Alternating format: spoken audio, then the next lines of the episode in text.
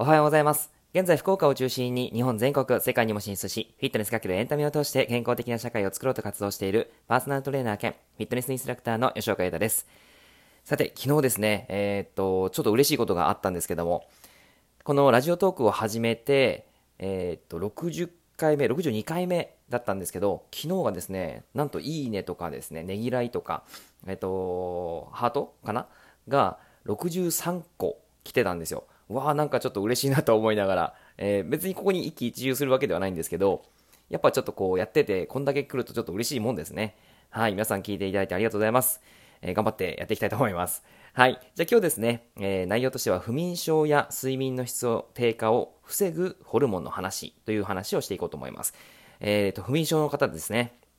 あまりよく寝れない方にはすごく朗報かなと思うんですけども、えーその内容です。はい。というわけで、まあ、今日はですね、ホルモンと睡眠の関係性についてお話ししていこうと思うんですが、睡眠の質を高めるのはトリプトファンというものを摂取することはとても重要です。トリプトファン、なんか聞いたことありますか？結構ですね、あの、横文字なので、なかなか難しかったりするんですけども、これあの、アミノ酸の一種です。アミノ酸っていうのはタンパク質ですね。えー人間にとってとても重要です。髪であったり、爪であったり、あとは内臓とか筋肉とかも全部タンパク質でできてるんですよね。なので、タンパク質をやっぱり摂取するってとても重要です。ダイエットにおいてもすごい重要なんですけども、そのトリプトファンっていうのは何がその睡眠につながってくるかっていうと、これですね、トリプトファンっていうのが、えっ、と、体の中に入ってくると、セロトニンっていう幸せホルモンを作る材料になるんですよ。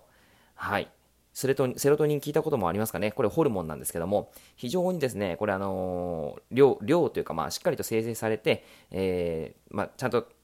こう運用されると、すごく精神的にも安定するっていうことが言われているんですよね。はい。なので、このセロトニンをしっかり出すためにもトリプトファンを取りましょうということなんですね。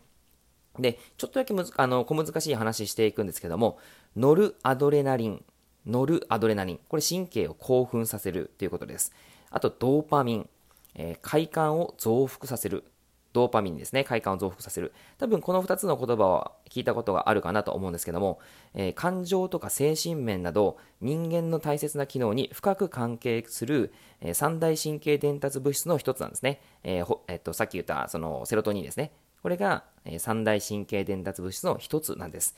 脳は緊張やストレスを感じるとセロトニンを分泌して、ノルアドレナリンやドーパミンの働きを制御し、自律神経のバランスを整えようとしてくれます。セロトニンは腸でその元が作られるんですね。えーその脳内に移動して、えーそれがまあ脳内に移動してセロトニンが作られて、その材料として必須アミノ酸のトリプトファンというのが必要になってくるわけです。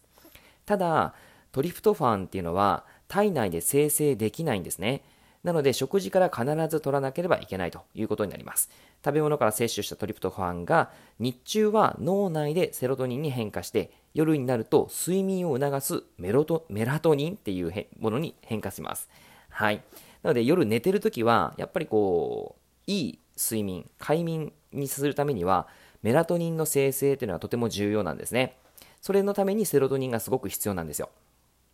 はい。なので、まあ、トリプトファンが不足すると、その大元のトリプトファンが不足していると、不眠症であったりとか、睡眠の質の低下っていうのを引き起こすっていうのが原因として挙げられています。